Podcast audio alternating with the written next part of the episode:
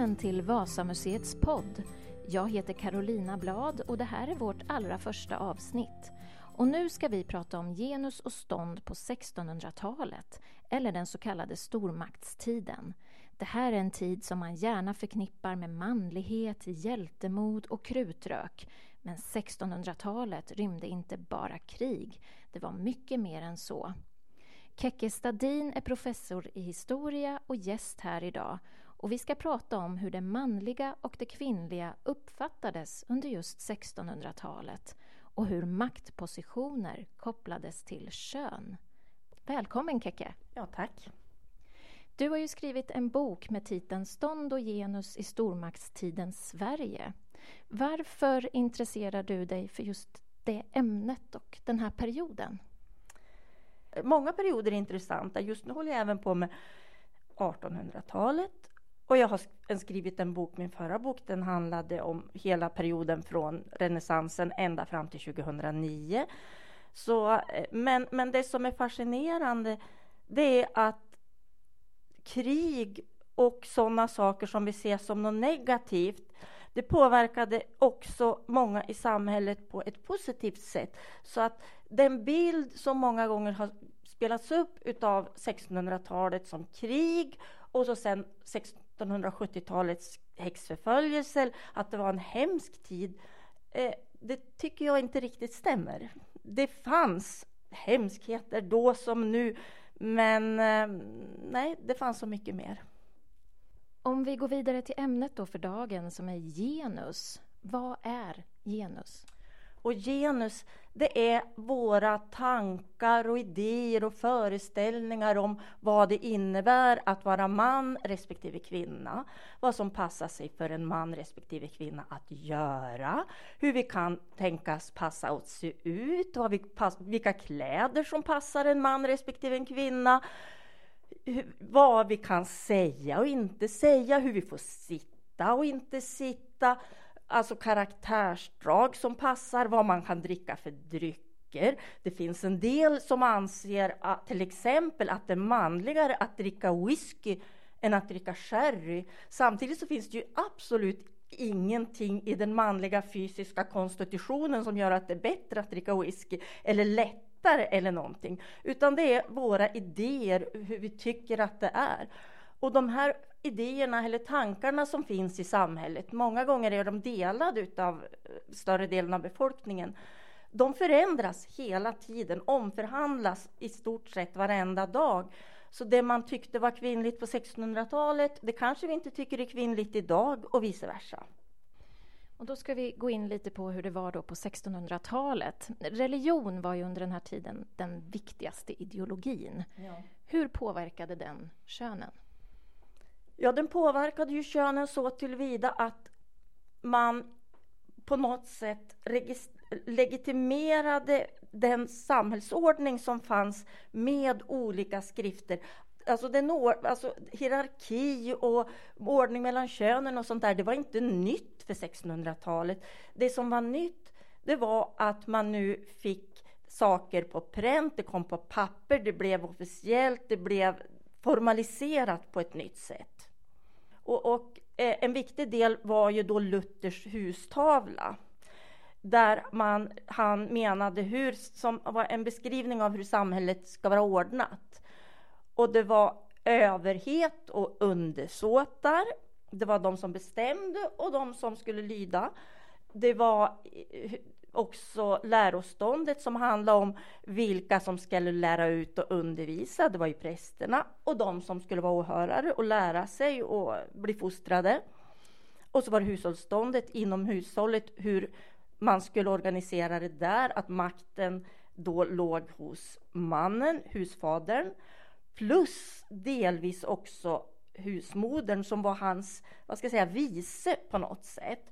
Och husmodern var underordnad husfadern, men hans vice och sen alla andra var också underordnade dem. Så att man hade liksom formaliserat en, en särskild ordning som man tyckte att samhället borde vara organiserat i.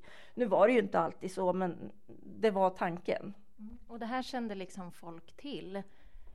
Ja, ja, Hustavlan, det var en av de mer spridda böckerna på den här tiden. Den fanns i, tryckt i psalmboken som var den vanligaste skriften. Och det var någonting som man tog upp och läste i, från predikstolarna och tutade i folk hela tiden. Mm. Och förutom religionen, hur var samhället liksom ordnat och uppbyggt?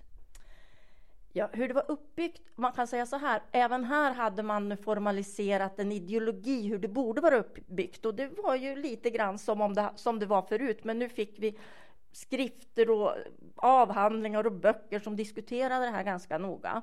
En av dem som gjorde det, det var en som heter Schering Rosenhane. Och han har byggt, visat en bild som man kallar den Scheringhanska krokanen där han visar hur samhället skulle vara i, som man skulle kunna säga det som våningar i ett hus. Längst ner tänkte han sig att bönderna, allmogen, fanns. Och deras uppgift det var att bruka jorden och förse landet med raska soldater. Och över dem så fanns borgerskapet, städernas befolkning. Och de skulle då handla och förse oss med varor på alla möjliga sätt och de skulle göra landet rikt tyckte man. Ovanför det så var det prästeståndet som skulle predika naturligtvis, men också undervisa i allting annat som man borde kunna någonting om och som hade till uppgift att vara som en förebild för allmogen. Och överst var, var adelståndet som skulle hjälpa kungen att styra landet som ämbetsmän, men också eh, att som officerare försvara landet. Och allra, allra högst ovanför den här ordningen så har man då kungen, kungakronan. Men sen så vet vi att det fanns ju folk som inte ingick i de här fyra stånden som borde finnas inom ideologin. Det fanns arbetargrupp arbetargrupper och många andra som, som inte riktigt räknades dit och som man inte riktigt visste hur man skulle hantera, utan de låg under och utanför samerna också och så vidare. Så att det, ja, och hur liksom förhöll man sig då till det här? Hur var det att vara kvinna i det här systemet på 1600-talet? Hur det var att vara kvinna? Ja, först och främst så handlade om vilket stånd man tillhörde. Och det handlade om man var gift eller inte. Därför att en kvinnas uppgift, alla kvinnors uppgift, det var att vara mannen behjälplig i det yrke och den samhällsuppgift som han hade, för det var mannen som styrde. Alla hade en verksamhet, en, en uppgift och varje hushåll kunde bara ha ett arbete, en hushåll. Och kvinnans uppgift var att alltid hjälpa honom, alltid vara behjälplig. Och det innebär att på 1600-talet så var alla kvinnor arbetsverksamma på ett eller annat sätt. Det var inte så att man satt och broderade och lät tid, musicerade och lät tiden gå. Det fanns det inte tid för. Så, så sen så skilde det sig väldigt mycket om man var gift eller ogift. Alltså det gifta ståndet, det var ju det som man tyckte var det lämpliga för alla människor. Och att bli gift, det innebar också att man fick en högre samhällsposition. Som kvinna så blev man ju delaktig då i mannens hushållsmakt. Och man hade då makt över de andra i hushållet på ett eller annat sätt. Sen så berodde det väldigt, väldigt mycket på vilket stånd man tillhörde och vad man var i för verksamhet. Kan man se att liksom de bästa förutsättningarna för kvinnan fanns i det högsta ståndet? Eller hur, hur, eh, hur såg det ut? Alltså det högsta ståndet, de, hade, de var ju förmögna förstås. Så på det sättet så var det ju goda förutsättningar på ett vis men jag är inte säker på att det i alla avseenden var bäst att vara kvinna där. Om man till exempel ville få många av sina barn att överleva så var det inte adelståndet som var bäst, utan väldigt många kvinnor födde 8-10 barn, det var vanligt. Men om man fick tre att överleva så var man väldigt lyckligt lottad tyckte man. Och de som lyckades bäst här, det var prästeståndets kvinnor, för de hade utbildning och undervisning i sjukvård och så vidare och skulle ta hand om det. Så det var där som man, så det berodde på vad man uppskattade. Om man tyckte om att vara chef, personalchef och administrera och styra över många andra. Då var det ju väldigt bra att vara adelsfru därför att under 1600-talet var väldigt många av adelsmännen ute i krig som officerare. De var borta. Och de som var ämbetsmän, de måste sitta i Stockholm här och, och, hjälpa till att styra landet. De satt i rådet, de satt på ämbetsverk och så vidare. Så männen var ofta inte hemma på lantegendomarna, för det var lantegendomarna, godsen, som var deras försörjning. Så då var det kvinnornas uppgift att sköta dem, så de fick resa runt i landet. Man hade ju egendomar på många ställen, de flesta. Så man reste runt och hade överinseende om hela verksamheten. Man var personalchef, man anställde folk, man förhandlade om, verk, om vilka byggnationer och, och förbättringar som skulle göras och att sälja saker och så vidare. Så att eh, ja, de hade ju på det sättet en, en starkare ställning. Mm. Men det var fortfarande mannen som på distans eh, liksom hade ja. det överordnade? Ja, hon, kunde, hon skulle ju aldrig göra någonting utan hans vetskap, som det hette. Utan hon skulle konsultera honom, men det var hon som... Om vi säger att han var styrelseordförande, men hon var VD på något sätt. Mm. Och hur var det för eh, kvinnorna som levde i bondeståndet? Ja, bondeståndets kvinnor, de... Eh, I vissa sammanhang så var det ju också så att de fick bli ensamma därför att särskilt under 30-åriga kriget, första halvan av 1600-talet, så togs ju väldigt många män ut som soldater i krig. Eh, särskilt i de områden där det inte fanns stora jordagods, för där fick bönderna vara kvar hemma mera. Men, men annars så kan man säga att, upp, att de skulle ju som alla andra vara männen behjälpliga på gården. Men till skillnad från alla de andra stånden så var det oerhört strikt uppdelat vad mannen skulle göra och vad kvinnan skulle göra. Eh, hon skulle ta hand om kor och mjölk och smör. Och hon skulle sköta allt inomhusarbete och smådjur och allt sånt. Och smöret som hon kärnade, det var faktiskt väldigt viktigt i stora delar utav landet eftersom det sålde man dels till städernas befolkning och hade man ännu mera smör så sålde man det på export, för Sverige exporterade smör. Och i väldigt, väldigt stor del av landets bondebefolkning så var de här smörpengarna de enda pengar som man fick in i reda medel eh, i familjen. I övrigt så hade man för hushållsbruk allting. Och då blev de här pengarna väldigt viktiga för allt man behövde köpa som man inte hade och kunde producera på den egna gården. Hon skulle ju vara stark naturligtvis också. För att hon hade ett väldigt tungt och hårt arbete. Men hon skulle aldrig få göra mannens uppgifter eftersom det alltid fanns en statusskillnad mellan de manliga och de kvinnliga uppgifterna. Ja, som, ungefär som det är idag. Allt vad männen gjorde det ansågs vara hög, ha högre status än kvinnorna. Så kvinnorna skulle inte in, inkräkta på det. En manlig uppgift, någonting som uppfattades som väldigt, väldigt manligt, det var att gå bakom en plog. Det var liksom en bild av en bonde bakom en plog. Det visade att han, det här är en riktigt manlig bonde, riktigt manlig man.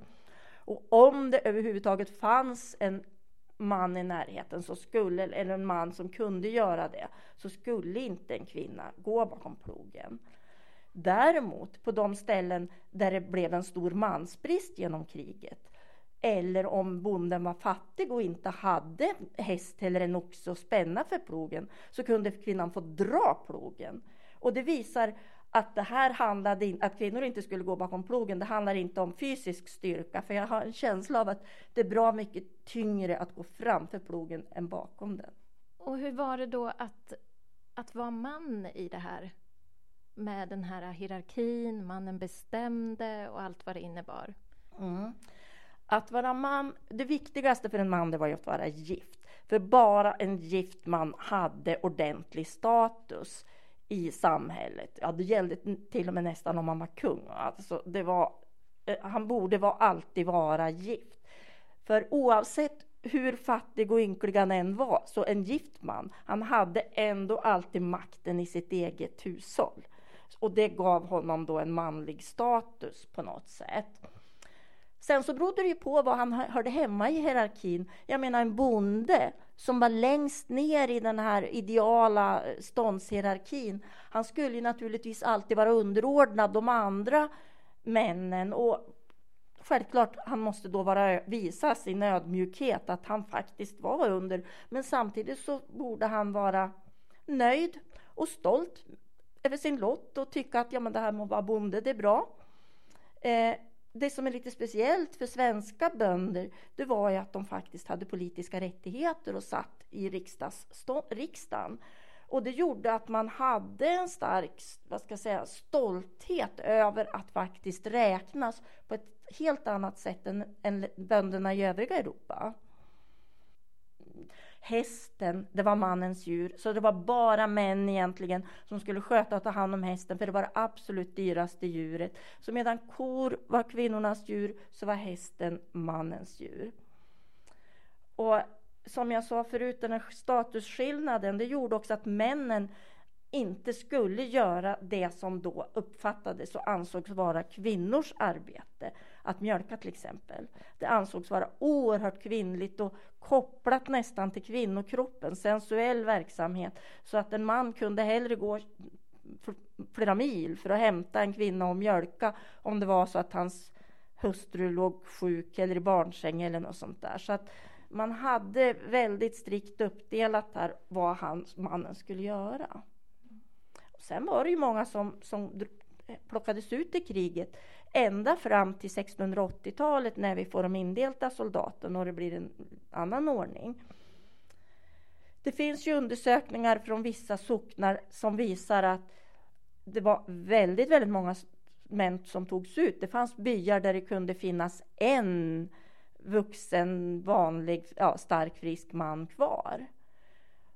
Det finns en undersökning där man visar att en som en kollega till mig har gjort som visar att under 1620 och 30-talet så togs 219 män och det var både unga, yngre pojkar, ogifta och vuxna gifta män som togs ut som knäktar till 30-åriga kriget.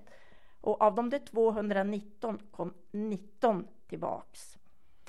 De andra dog, de allra flesta av virussjukdomar i lägren.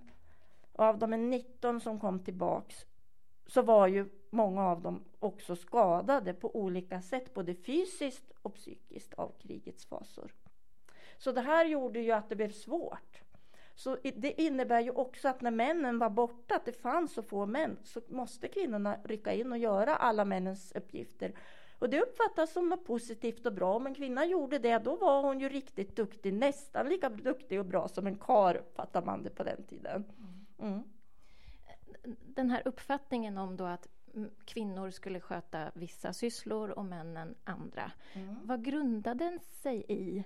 Det är ju lite grann samma sak som idag. Det är väldigt svårt att säga vad som är hönan och ägget.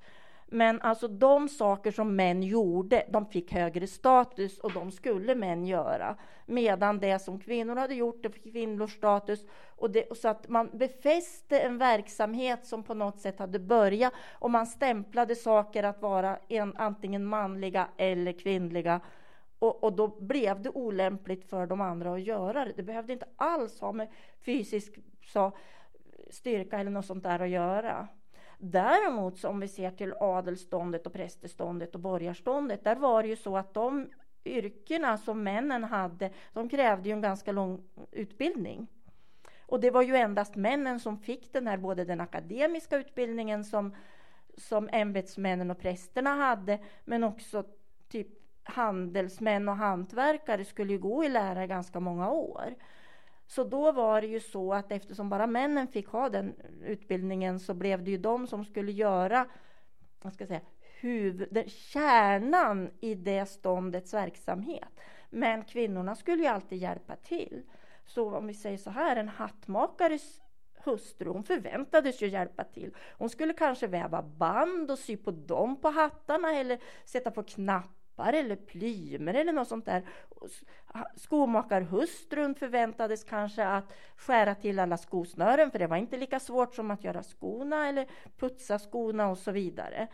Och I alla, alla områden så fanns det vissa nischer som ingick i verksamheten som man tyckte att det här är alldeles lämpligt för kvinnorna. Men det var aldrig det här som var riktigt kärnan. Jag menar, prästhustru fick ju aldrig predika, det var ju fullständigt otänkbart. Däremot så kunde hon ju hjälpa till i andra saker som, som ålåg prästen. Att gå hem och hälsa på sjuka och, och vårda dem och andra saker som faktiskt hörde till prästernas uppgifter. Prästeståndet skulle också vara gästgivare i de delar av landet och där det inte fanns gästgivargårdar. Där skulle alla resande kunna få ta in. Så att en prästhustru hon fick automatiskt bli en gästgiverska. Hon måste ta hand om det, så, så att säga.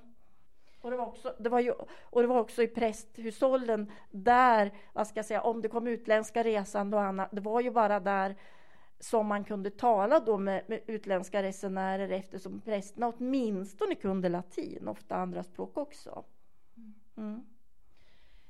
Den här hierarkiska ordningen då mellan könen, har den alltid funnits eller är det någonting som sker under 1600-talet? Ja, det är ju inget nytt under 1600-talet. Definitivt inte. Eh, det finns ju många olika undersökningar hur länge det har varit så att kvinnorna är underordnade männen. Det, jag har inte sett någon, vad ska jag säga, något svar på den frågan som, som eh, definitivt alla har accepterat. Men man vet i alla fall att så länge vi har haft jordbruket sedan ungefär 8000 före vår tideräkning har det varit så. Många har då kopplat det till eh, jordägande och arv och att männen vill vara säkra på att det är deras barn som ärver eh, jordarna efter dem och därför måste man ha en starkare kontroll över kvinnorna. Men jag, jag kan inte svara på det. Så långt tillbaks i tiden är inte jag särskilt bra det låter ju också väldigt teoretiskt nu när vi pratar om mm. att kvinnan var underordnad mannen och så vidare. Var det så också i det verkliga livet? Nu har du nämnt exempel där kvinnan kunde ta över uppgifter och sådär. Men rent liksom eh, känslomässigt, levde man i ömsesidiga äktenskap eller hur såg det ut? Ja, alltså idealet var ju att man skulle ära och högakta varann och om man var förälskad så var det jätte, jättebra. Men det fanns situationer och omständigheter där man måste frångå det kravet att man skulle vara förälskade. Det var till exempel inom adeln kunde det till exempel handla om att det var någon, att det var viktigt med att det var någon som hade rätt börd och var väldigt förmögen och man behövde gifta sig för det. Men idealet var att det fanns kärlek och framförallt aktning och att man ärade och hedrade varandra på alla sätt. Så, så visst, men, men den här romantiska kärleken som vi tänker oss idag kanske inte riktigt var riktigt på samma sätt på 1600-talet. Och när man lovade att älska någon i nöd och lust, som man ju faktiskt gör fortfarande idag, så menade man då och det, egentligen så menar man och det idag också, fast många inte inser det, att det handlade inte om vilka känslor man har, för man kan inte lova vilka känslor man har, utan det handlar om att man ska behandla den andra personen kärleksfullt och vara, alltid vara omhändertagande, förstående och kärleksfull mot varandra. Så det, det var handlingarna och orden som, som man fokuserade på. Så där, de romantiska känslorna, ja, de var bra, men ja. Som du var inne på så var ju ordningen mellan man och kvinna knutna då till den gifta mannen och den gifta kvinnan. Mm. Men hur var det för de som var ogifta?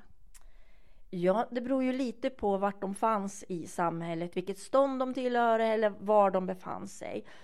Alltså om vi tar en bondpiga.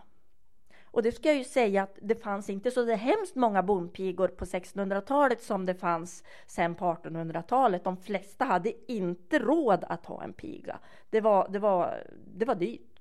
Men hade man råd med det så eh, var ju hon ung och ogift och därmed underordnad inte bara husfadern, därför att han var ju kung i hushållet så att säga, utan också husmodern som var gift Och hon var underordnad om det fanns andra vuxna i, i, eller andra män i samhället.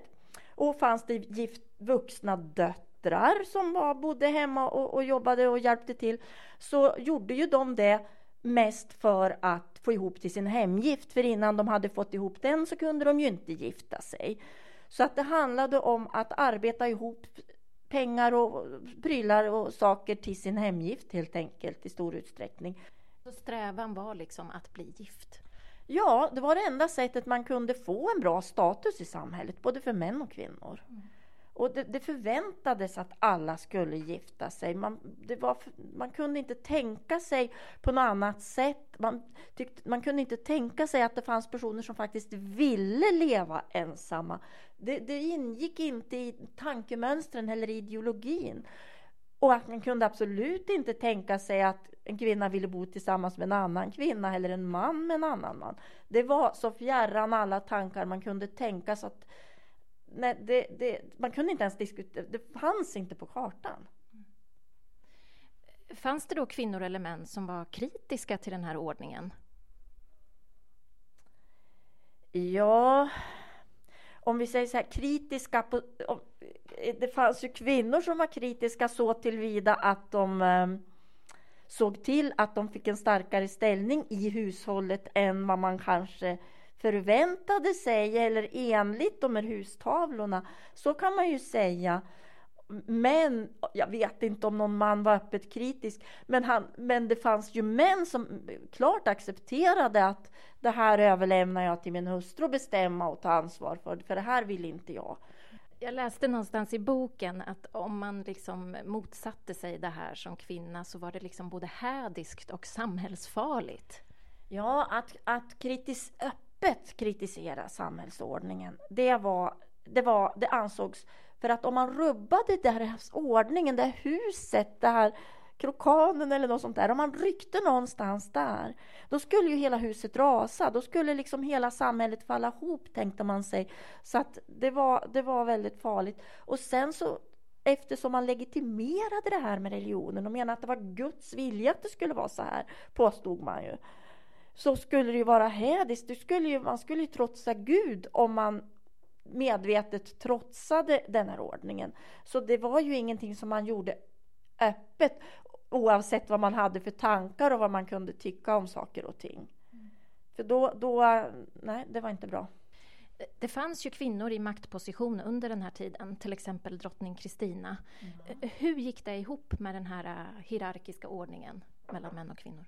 Ja, det gick, ihop, det gick ihop väldigt bra för att hon var egentligen inte drottning. En drottning var gift med en kung. Hon var kung. I efterhand så bör, kallar vi henne drottning och man kallade henne ibland drottning då. Men om man tittar till eh, hennes eh, kungalöften och, och, och, former och sådär så, så beskrevs hon ju som en kung. Och då tog hon mannens position och mannens ställning i alla, i alla situationer. Däremot, om hon gifte sig, även om hon då var även om hon hade makt över hela världen, som hon uttryckte det själv. Om jag gifter mig så måste jag ju ändå underordna mig min man. Så som kvinna så måste hon, även om hon hade makt över allt och alla i hela världen, så hon ändå underordnad sin man. Och det var ju inte någonting, det fanns ju kvinnor som inte var så förtjust i det. Kristina då var ju en av dem som hade en maktposition och bara avsäga sig, alltså att se till att hon aldrig behövde bli underordnad om hon inte ville det. Sen fanns det ju kvinnor, alltså de flesta människor, eller väldigt, väldigt många människor var ju gifta två eller tre gånger. Det var ju inte ett livslångt äktenskap som man många tror eftersom det var väldigt många män som dog i krig och det var pest i landet så många dog av det och en massa andra sjukdomar och kvinnor gjorde det också plus att de kunde dö i barnsäng. Så det var inte alls ovanligt att man var gift både två och tre gånger. Förmögna kvinnor, till exempel, adelskvinnor till exempel, som inte ville underordnas en man hon valde då normalt att inte gifta om sig, för som änka hade en kvinna, hon var ju då myndig och var inte underordnad en man. En kvinna hade ju rätt, alltid rätt till sin egendom. och ärva och äga. Men var hon gift eller ogift så var det alltid en man som måste förvalta och ha ansvaret för egendomen. En änka hon fick förvalta sin egen egendom själv. Och hon fick bestämma över sitt liv och vem, om hon skulle gifta om sig eller inte och alla andra saker. Så, om, så de kvinnor som valde att inte gifta om sig, man kunde bli änka vid 22-23 års ålder, det var inte ovanligt. Och jag har fler, flera exempel på kvinnor som valde att inte gifta om sig just därför att de tyckte, nej, jag vill inte bli underordnad en man igen. Men de hushållen fick ingen makt i, i själva samhället. De hade makt över sitt hushåll, men mm. inte i samhället. De hade ju kanske, om man var godsägare så hade man ju makt över sina underlydande bönder och så vidare. Men man, en kvinna hade aldrig del i den politiska makten. Så även om hon hade ekonomisk makt, social makt och alla andra positioner som en man hade så kunde hon aldrig bli delaktig i den politiska makten. Så det var någonting som ingen kvinna kunde ha oavsett position i övrigt. Hur funkade det då? För då kunde det ju vara ganska många Eh, som du säger, många, många män dog i kriget och av sjukdom och sådär. Att det var många som liksom stod utanför eh, samhället rent maktmässigt. Ja, det var ju alltså de allra flesta människor i samhället stod ju utanför det. Därför att det var ju inte bara kvinnorna som inte hade någon makt. Vi har också alla som inte tillhörde något av de här stånden hade inte heller någon makt. Så att det fanns stora grupper grupper, utan stånden, de var ju liksom en ideal ordning som man tänkte sig och till den ordningen så fanns det kopplat vissa privilegier, till exempel de här politiska rättigheterna, men också andra rättigheter och privilegier som varje stånd hade sina, men också då speciella skyldigheter. Eh, men, men det innebar ju inte att det saknades grupper utanför. Det fanns stora grupper som fanns utanför det här den här privilegierade gruppen kan man ju säga. Och det, de grupperna blev större och större under 1600-talet för att under säg 1800-talet vara väldigt stora. Som gjorde att den här ståndsriksdagen och jag ska säga, de politiska rättigheterna kopplade till stånd var så fullständigt obsoleta. Det, det fanns ingen, ingen motsvarighet till hur samhället såg ut. Här på Vasamuseet berättar vi om en kvinna som heter Margareta Nilsdotter och hon var gift med skeppsbyggmästaren Henrik Hybertsson som fått kontrakt att bygga Vasa. Och han dör ju innan skeppet är färdigt och Margareta tar då över och har troligen en ganska omfattande roll i den här verksamheten. Eh, hur var det här möjligt för en kvinna då att ta över mannens position? För här handlade det kanske inte bara om, om eh, ekonomin och liksom de underlydande som hon hade Nej, alltså det var, det var normalt. Det var mycket, mycket lättare för en kvinna att göra det än det var under 17 och framförallt under 1800-talet. Då kunde kvinnorna absolut inte göra så. Utan det var betydligt lättare, utan eftersom kvinnorna ansågs alltid vara män, att de alltid skulle vara männen behjälpliga, så förutsattes det också att de satte sig in ganska mycket i männens arbete. Eh, och det innebar ju också att väldigt många män gifte sig vad ska jag säga, med döttrar till män i samma yrkesgrupp. För då visste de, de här kvinnorna, de har faktiskt lärt sig från barnben, barnsben hur man gör det här och jobbar. Så många gånger var kvinnorna nästan lika duktiga som sina välutbildade män. Och det finns även, jag känner till exempel på kvinnor i övrigt som efter mannens död tog över rörelsen, utvecklade den, anställde fler personer och blev förmögna på kuppen. Det fanns bland annat en krukmakare i Enköping och andra som, som gjorde så. Så att hon tog över. Det, på 1600-talet var det helt möjligt. Det var, inom hantverket var det absolut helt möjligt. In, bland köpmän också.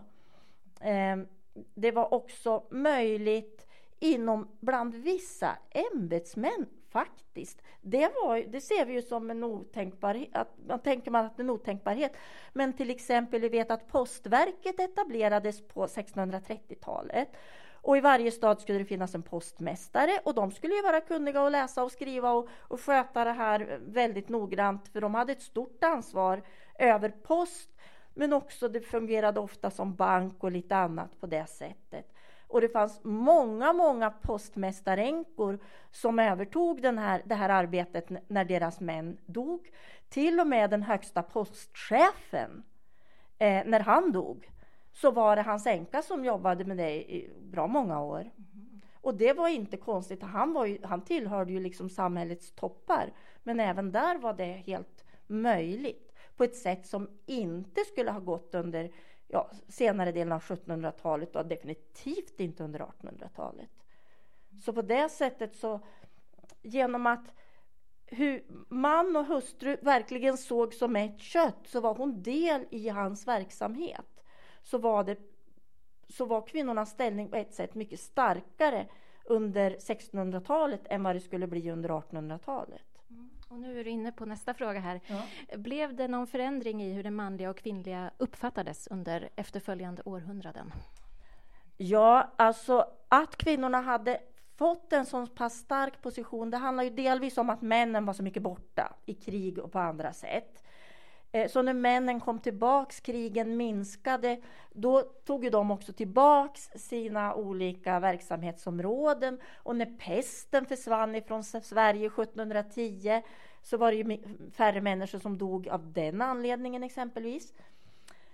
Så att på det sättet så vad ska jag säga, tog män tillbaka sina positioner och den här vad ska jag säga, organiseringen och legitimeringen där man formaliserade saker med brev och, och, formulär på alla möjliga sätt som man hade börjat på 1600-talet, den blev ännu starkare sen under 1700-talet och ännu mer under 1800-talet. Och det gjorde också att man tydligare föreskrev tydligt det här får kvinnor göra, det här får inte kvinnor göra. Och det blev strängare, att man måste ha den och den här utbildningen och så vidare.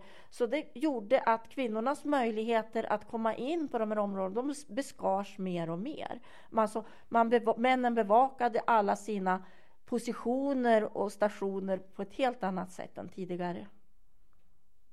Så, så det gjorde ju också att vad ska jag säga, den riktigt starka kvinnan som, som hade funnits på 1600-talet, det blev ju inte ett ideal, utan då skulle hon ju gärna inte vara personalansvarig på ett gods eller göra en massa saker i mannens hantverk eller, eller sköta bokföringen i, hos en köpman.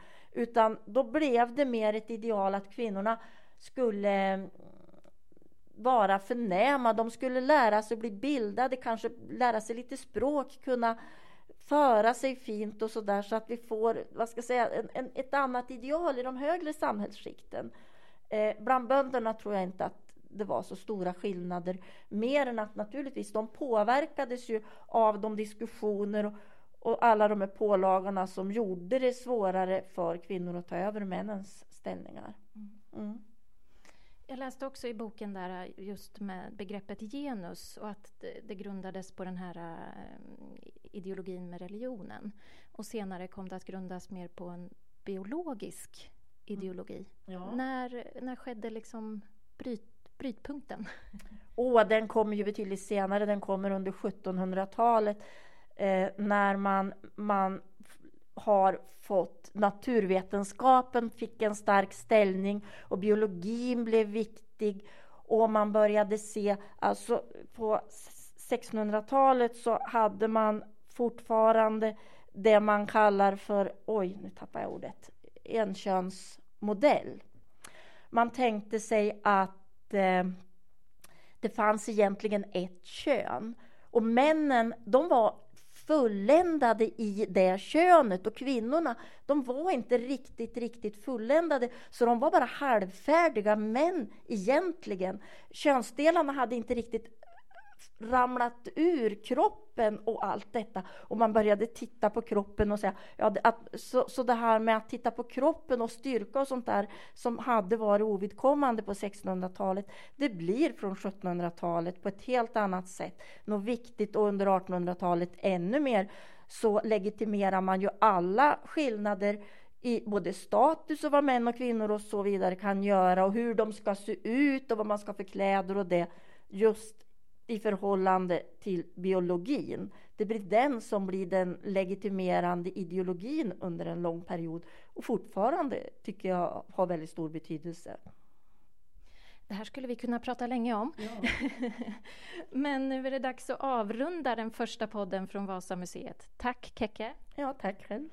Vi är snart tillbaka igen och du får också gärna höra av dig till oss och önska ämne som du tycker att vi ska ta upp. Mejla då till podd maritima.se eller använd hashtaggen Vasamuseets podd i sociala medier. Tack och hej!